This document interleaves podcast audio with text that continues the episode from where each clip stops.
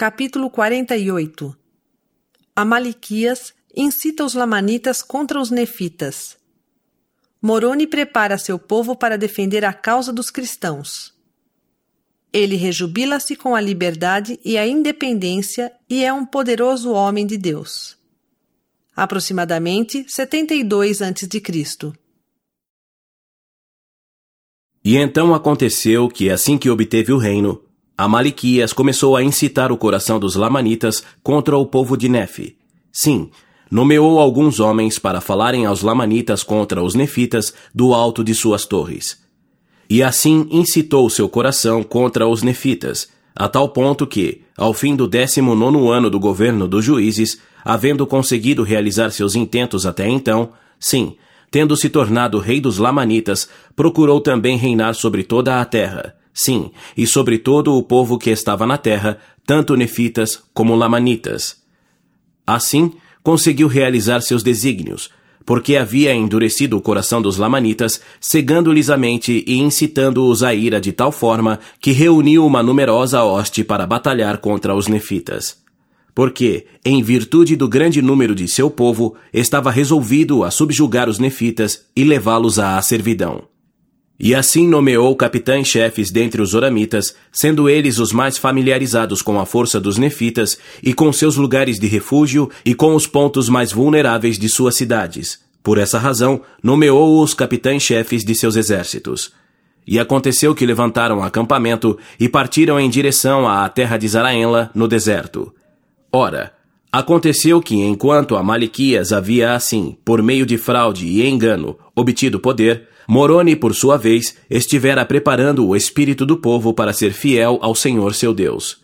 Sim, ele estivera reforçando os exércitos dos nefitas e construindo pequenos fortes, ou seja, lugares de refúgio, levantando parapeitos de terra ao redor de seus exércitos e também levantando muros de pedra à sua volta, ao redor de suas cidades e das fronteiras de suas terras, sim, ao redor de toda a terra.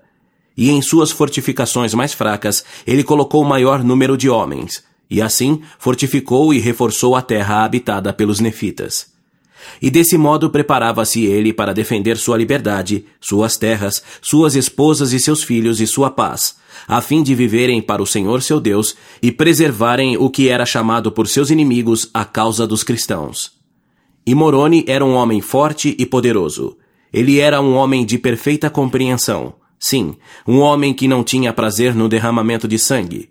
Um homem cuja alma se regozijava com a liberdade e independência de seu país e com a libertação de seus irmãos da servidão e do cativeiro. Sim, um homem cujo coração transbordava de gratidão a seu Deus pelos muitos privilégios e bênçãos que concedia a seu povo um homem que trabalhava infatigavelmente pelo bem-estar e segurança do povo. Sim, e ele era um homem firme na fé em Cristo, e havia prestado juramento de defender seu povo, seus direitos e seu país e sua religião, mesmo com a própria vida. Ora, os nefitas foram ensinados a defenderem-se dos inimigos, ainda que fosse necessário derramar sangue. Sim, e foram também ensinados a nunca ofenderem, sim, a nunca levantarem a espada, a não ser contra um inimigo e apenas para preservarem a própria vida. E tinham fé que Deus lhes permitiria prosperar na terra, ou, em outras palavras, que se fossem fiéis na observância dos mandamentos de Deus, ele lhes permitiria prosperar na terra. Sim, ele avisaria quando precisassem fugir ou preparar-se para a guerra, de acordo com o perigo e também que Deus lhes revelaria para onde deveriam ir a fim de se defenderem de seus inimigos. E se assim fizessem, o Senhor os salvaria. E esta era a fé que tinha Moroni e seu coração gloriava-se nela. Não no derramamento de sangue, mas em fazer o bem, em preservar seu povo, sim, em guardar os mandamentos de Deus, sim, e em resistir à iniquidade. Sim, em verdade, em verdade vos digo que se todos os homens tivessem sido, e fossem, e pudessem sempre ser como Moroni, eis que os próprios poderes do inferno teriam sido abalados para sempre. Sim, o diabo nunca teria poder sobre o coração dos filhos dos homens. Eis que ele era um homem como Amon, o filho de Mosias, sim, e também como os outros filhos de Mosias, sim, e também como Alma e seus filhos, porque eram todos homens de Deus. Ora, Eis que Elamã e seus irmãos não prestavam menos serviços ao povo do que Moroni, porque pregavam a palavra de Deus e batizavam para o arrependimento todos os que davam ouvidos às suas palavras. E assim prosseguiram. E os do povo humilharam-se por causa de suas palavras, a ponto de serem grandemente favorecidos pelo Senhor, e assim ficaram livres de guerras e contendas entre si. Sim, pelo espaço de quatro anos. Mas como eu disse, quase no fim do décimo nono ano, sim, não obstante haver paz entre eles, foram compelidos relutantemente a lutar com seus irmãos, os Lamanitas. Sim, em resumo, as guerras com os Lamanitas não cessaram pelo espaço de muitos anos, apesar de sua grande relutância. Ora, lamentavam pegarem armas contra os Lamanitas porque não se deleitavam com o derramamento de sangue. Sim, e isso não era tudo.